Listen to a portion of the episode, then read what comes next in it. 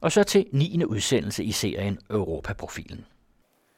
For mig er der ingen tvivl om, at Danmarks velstand jo blandt andet er blevet skabt, fordi vi er et, øh, et åbent samfund. Og man kan jo spørge sig selv om, hvor vi ville være henne i hele tiden op til finanskrisen, hvis ikke vi forinden havde lavet en, øh, en østudvidelse, som skabte mulighed for, at der kunne komme arbejdskraft til Danmark på et tidspunkt, hvor man kunne samle alle de registrerede ledige i idrætsparken, og så var der stadigvæk pladser i overskud.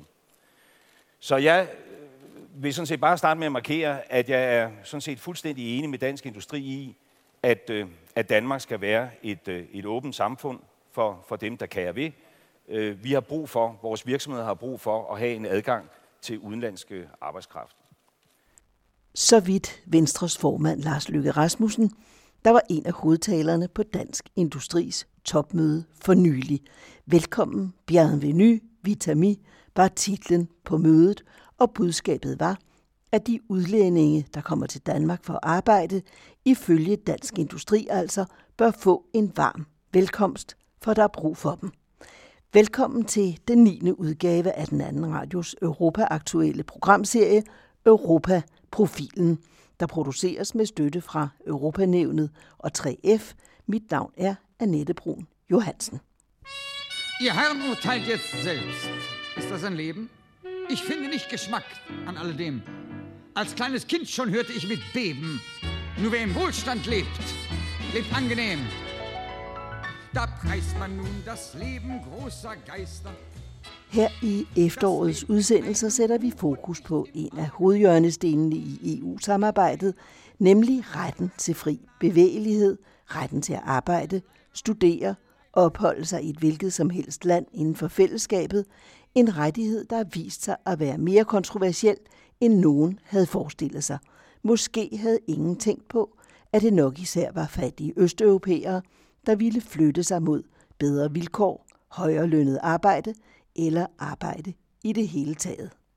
Mine medlemmer, det er inden for landbrug, det er inden for gardneri, det er inden for skovbrug, det er anlægsgardner, det er inden for mejeriområdet og agroindustrien. Det, det er de store områder, vi har. Det vil sige, at der er også en hel del udkantområder inden for dit Der er dit rigtig felt. meget udkants Danmark på os, ja. Det er det. Ja, hvordan håndterer I det?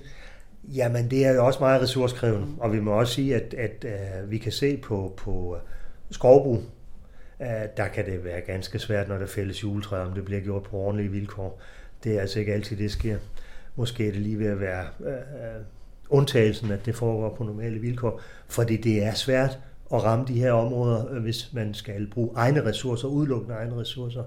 Der synes jeg, at det, som, som regeringen har gjort i den her sammenhæng, med at, at lægge penge ind i, i øh, at bekæmpe social dumping, det hjælper os jo gevaldigt meget, at vi både har skat og arbejdstilsyn og fagbevægelsen, der i fællesskab kan gøre noget ved det her, og hvis det er nødvendigt, også politiet i forhold til, hvis det er illegal arbejdskraft. Men nu går jeg ud fra, det vil vi snakke om, det er ikke illegal arbejdskraft. Det er, det er arbejdskraft, der i nogen sammenhæng omgår overenskomsten, men ikke er ulovlig til stede i landet. Ikke? Men det med at fælde juletræer, det er jo aktuelt i, i det er, meget, det, det er en sæsonbeskæftigelse, det må man sige. Hvordan foregår det, når det ikke foregår efter reglerne? Jamen, så foregår det ved, at nogle folk de bliver kørt ud i en skov for at vide, at de skal fælde de her træer, og så bliver de læsset på en lastbil og kørt sydover. Sådan er det, det foregår. Og øh, hvis man kan undgå kontrol, så gør man gerne det. Og hvor henter man så de mennesker, der bliver kørt ud? Det er østarbejdere. Det er det. Og måske endda endnu længere væk. Men så er det illegal arbejdskraft. Ikke? Altså det her, der er ingenting til ender for, at en, en rumæner kan til Danmark og få arbejde som, som uh, juletræsfælder eller og skal pynte grønt for den sags skyld. Nu er det jo altså også et arbejde med at plante juletræer. Det skal jo gøres sådan 5-6 år, før man høster dem. Ikke? Og det foregår også på den her måde. Er der sådan et uformelt øh, netværk af arbejdsformidling, altså af, hvad skal man sige, arbejdskraft, der gerne vil det er i hvert fald min indtryk. Ja, det er i hvert fald min indtryk, at det er det. Jeg har, jeg har ingen uh, dokumentation for det, men alting tyder på, at altså, hvordan kan det gøre, hvordan kan det lade sig gøre, at en rumæner lige præcis havner ved de juletræer den og den dag? Altså, det er jo ikke noget, som, som er tilfældigt. Det må jo på en eller anden måde være organiseret. Men om, hvordan det er organiseret, det ved jeg ikke. Jeg kan ikke svare dig på det. Ein Vögelchen von hier bis Babylon vertrüge diese Kost nur einen Tag. Was hilft der Freiheit? Es ist nicht bequem. Nur wer im Wohlstand lebt, lebt angenehm. Du hørte et klip fra en tidligere udgave af Europaprofilen med formanden for Grøn Gruppe i 3F, Arne Grevsen.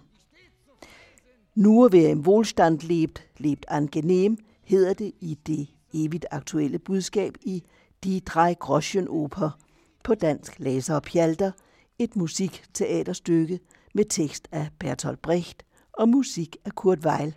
Stykket havde urpremiere den 31. august 1928 i Berlin. Kun den, der lever i velstand, lever behageligt. Nul-tolerance over for diskrimination hedder en ualmindelig sætning i det ålandske regeringsprogram. Politisk kommentator Ove Weiss rapporterer fra det lille EU-rige mellem Bottenhavet og Østersøen. En ø i EU-havet. Hør sidst i udsendelsen kommentaren. Og nu har jeg ringet til borgmesteren i Lollands Kommune, Holger Skov Rasmussen. Du er borgmester i, øh, i Lolland Kommune, et af de områder i, i Danmark, vi betegner som udkantområder. Hvordan ser du på fænomenet arbejdskraftens fri bevægelighed? Jamen, først og fremmest så øh, synes jeg, at udtrykket udkants Danmark, det er ikke noget, jeg bryder mig om. Jeg plejer at kalde det det yderlige Danmark eller yder Danmark. Ja.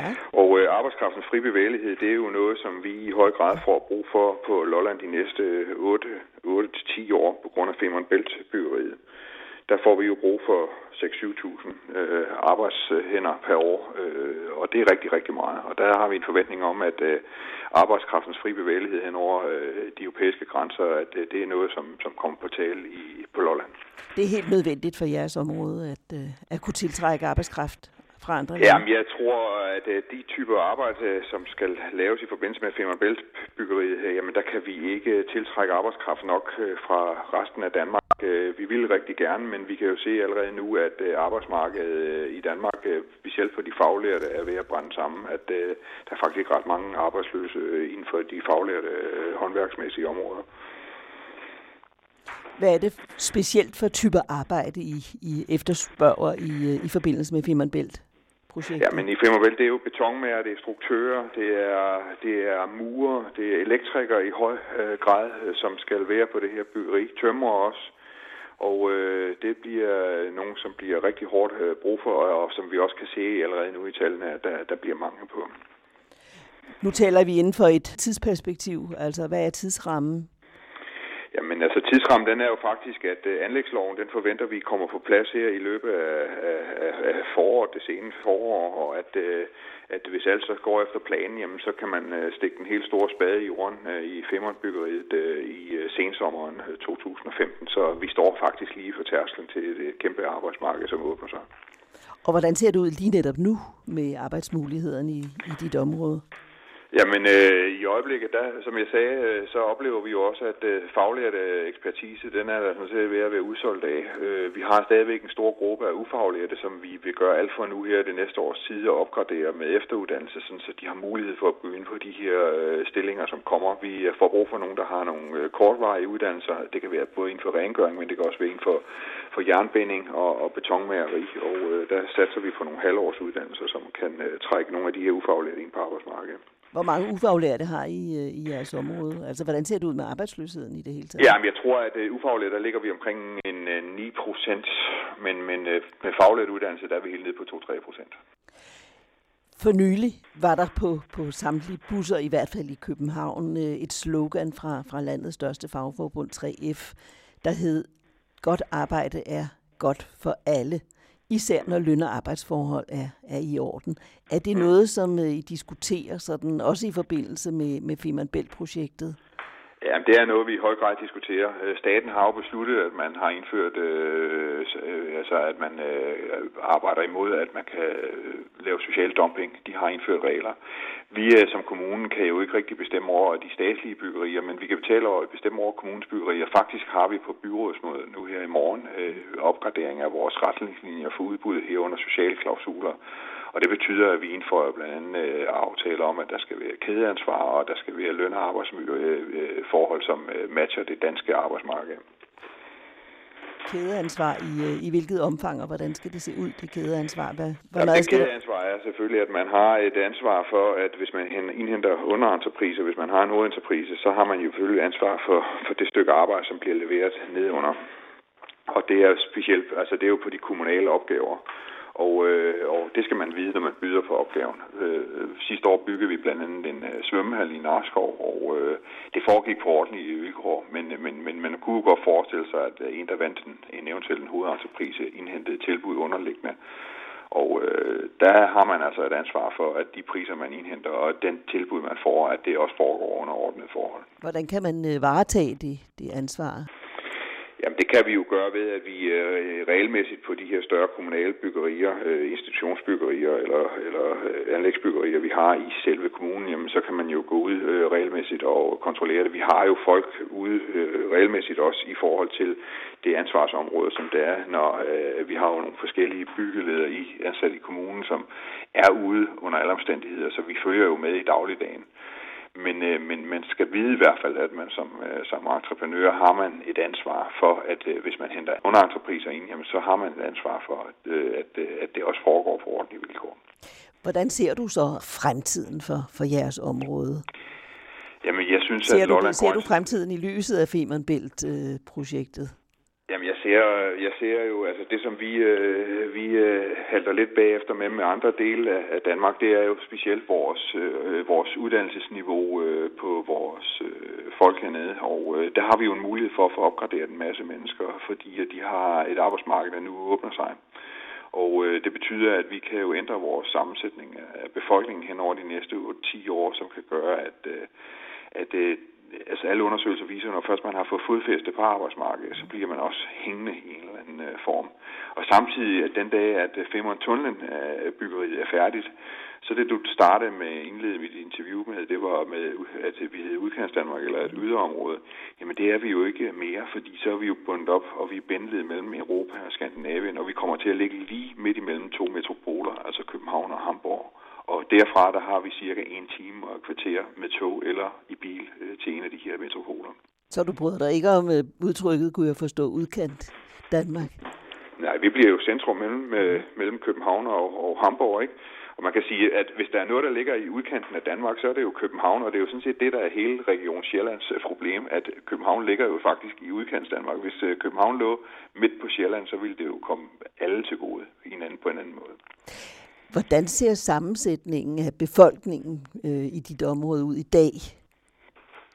Jamen, den ser jo... Altså, der er utrolig mange tomme boliger, kan man se, ja, når man kører, altså, køre rundt. Urbaniseringen, det er noget, som har kørt lige siden stavnsbåndens ophævelse. Altså, vi bliver færre borgere i landdistrikterne, og det øh, er simpelthen sige, måske noget, vi ikke rigtig kan øh, gå så meget imod. Men det, der er afgørende for os, det er, at øh, vi har et øh, veluddannet, øh, veluddannet arbejder, som er i stand til at påtage sig de arbejder, for det, det er også noget, der kan tiltrække virksomheder til at placere sig på Lolland. Og det, der er afgørende for, at øh, at folk bor på Lolland, og at de synes, de har lyst til at bo på Lolland, det er først og fremmest, at der er arbejdspladser, og at man har et arbejde sådan rimelig, hvis man kigger ud i horisonten, har I, I har det sikkert i rimelig lang tid, og at der er muligheder.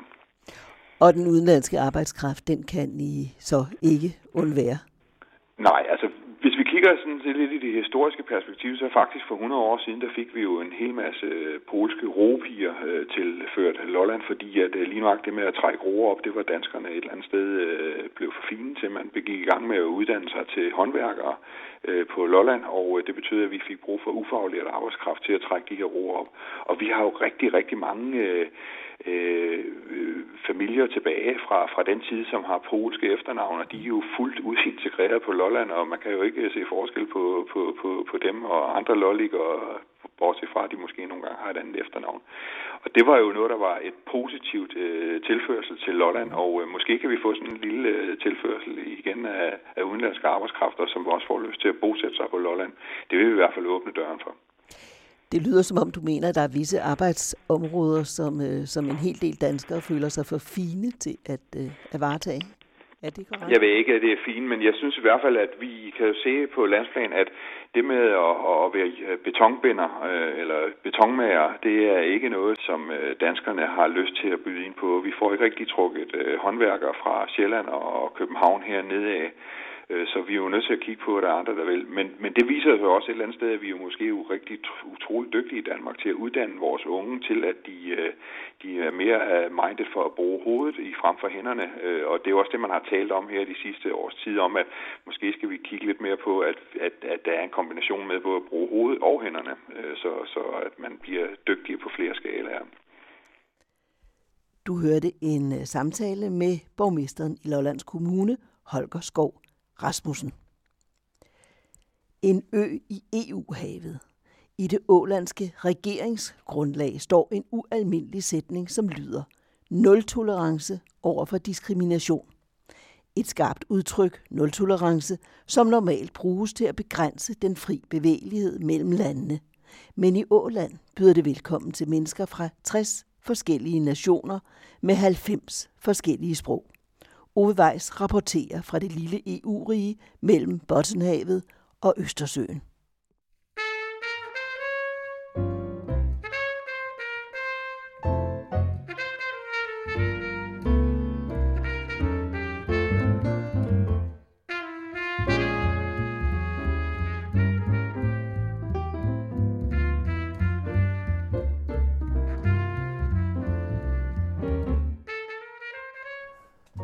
Trompetisten, komponisten, arrangøren, orkesterlederen og ålændingen Frederik Erlandsson er et godt eksempel på bevægeligheden ind og ud af øriget midt i Ålandshavet, mellem Botniske bugt i nord og Østersøen i syd, Sverige i vest og Finland i øst. Han forlod Åland som 17-årig for at studere musik i finske Turku, på svensk Åbo, som folk her på de små selvstændige øer foretrækker – for 96 procent af dem er svensksproget, trods rigsfællesskabet med Finland. Han fortsatte til den kongelige musikhøjskole i Stockholm, og er nu med sit debutalbum Introducing vendt tilbage til Åland, ligesom halvdelen af andre unge ålændinge har for vane at gøre, når de bliver satte med uddannelse og familie.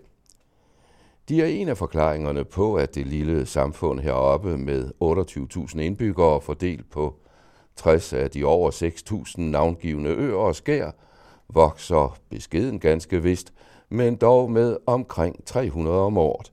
En bemærkelsesværdig undtagelse fra EU's udkantsområder. Bornholm for eksempel, en anden perle længere sydpå i Østersøen, der har svært ved at holde befolkningstallet, som truer med at dykke under 40.000.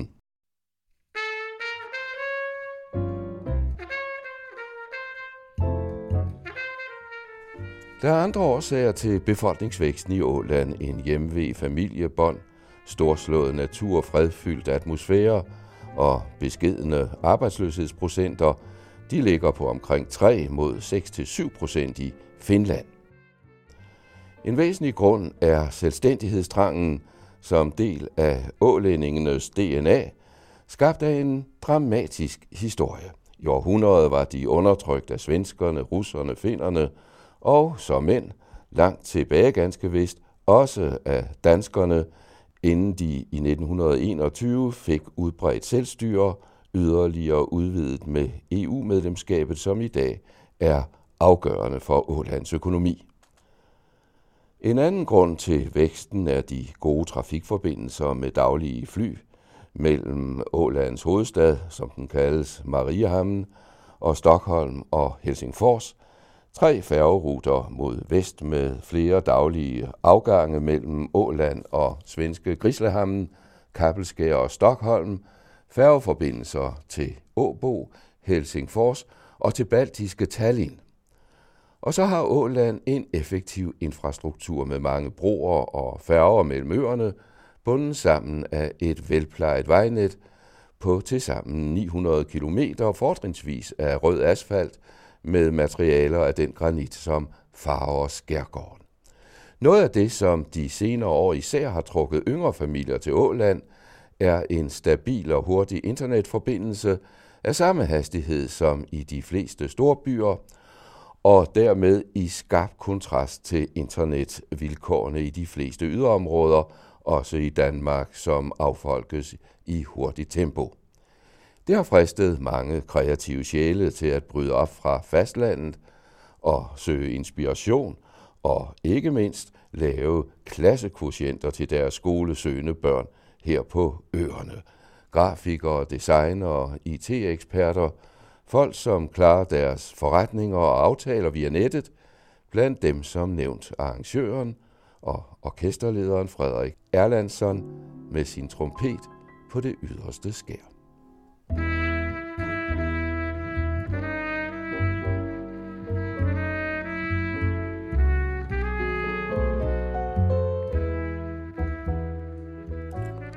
I det ålandske selvstyres regeringsgrundlag står en ualmindelig sætning, som lyder nul tolerance over for diskrimination. Det skarpe udtryk nul tolerance, som ellers normalt bruges til at begrænse den frie bevægelighed, men som her byder velkommen til mennesker fra 60 forskellige nationer med 90 forskellige sprog, uden at Åland af den grund oversvømmes af folk af fremmed herkomst, som det jo ofte hedder. Tolerancen tilskrives blandt andet øgruppens egen udvikling. Efter krigen i begyndelsen af 1800-tallet blev Sverige tvunget til at afgive Finland og Ålandsøerne til Rusland, og Åland blev dermed som del af Storfyrstedømmen Finland det mægtige Sarriges yderste forpost mod vest, lige frem til revolutionen i 1917. Med Sardømmens sammenbrud og Finlands erklærede uafhængighed som republik, blev Åland tvunget ind i rigsfællesskab med Finland trods voldsomme protester fra en overvældende majoritet af ålændingene, hvis sprog og kultur havde været svensk påvirket gennem århundrede, så det var naturligt, at befolkningen ønskede tilknytning til Sverige. Situationen udviklede sig dramatisk med finske anklager mod ledende ålændinge – for højforræderi, men ved Nationernes Forbunds mellemkomst blev der i 1921 indgået et kompromis, som blandt andet giver øriget vidtstrakt selvstyre og status som demilitariseret og neutraliseret zone, noget som i dag ses i et internationalt anerkendt fredsinstitut i Mariehamn, som søges af konfliktramte fra hele verden, selv udsendinge fra Mellemøsten, dog som det i det omtalte område dagligt fremgår med begrænsede resultater.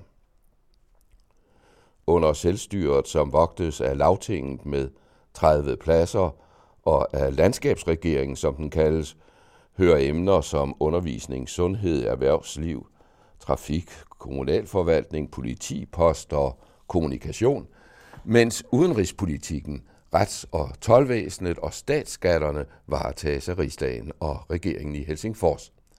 Sammenlignet med Grønland og Færøerne er ålændingenes autonomi stærkere, sproget også i alle officielle skrivelser til og fra øerne er svensk. Finsk må i skolerne dele pladsen som anden sprog med blandt andet engelsk, tysk og fransk. Åland har et flagegne frimærker og er en ganske stærk stemme i Nordisk Råd.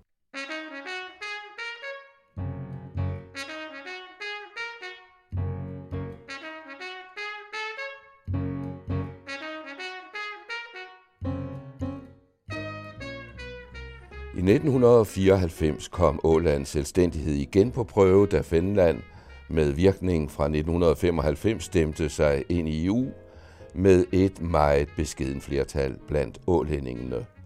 Men da Sverige kort efter også sagde ja til Bruxelles og Åland efterfølgende selvstændigt skulle tage stilling til EU-medlemskabet, skete det med over 70 procent ja-stemmer, som senere blev fuldt af et ja til euroen som afløser for den finske mark. Men det var ikke blot det følte fædreland Sveriges ja og det tålte fædreland Finlands ja, som gjorde udslaget.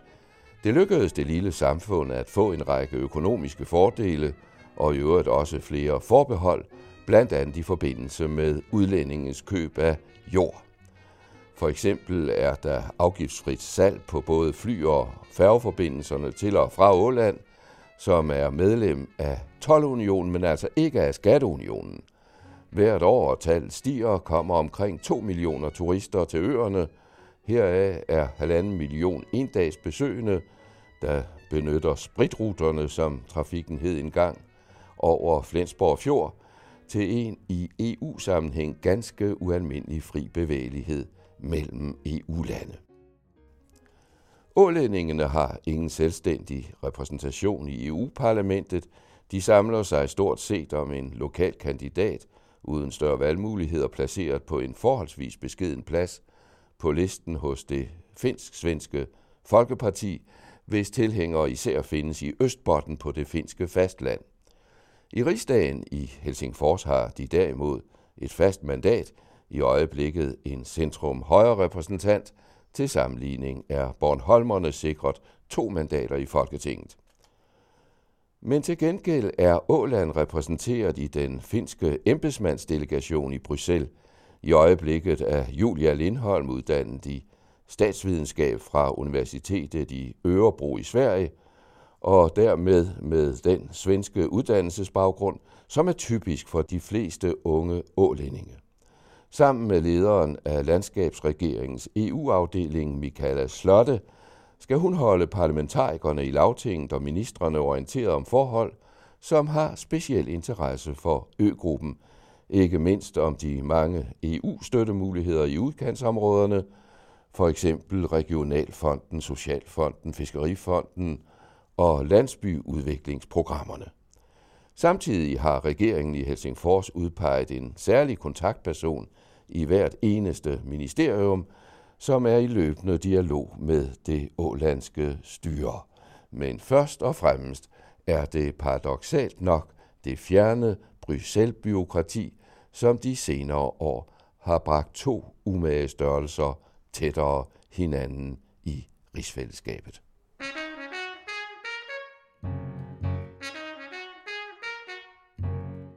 Europaprofilen, den anden radios Europaaktuelle programserie, bliver produceret med støtte fra Europanævnet og 3F. Og i redaktionen sidder Ove Weiss, Jørgen Johansen og Annette Brun Johansen.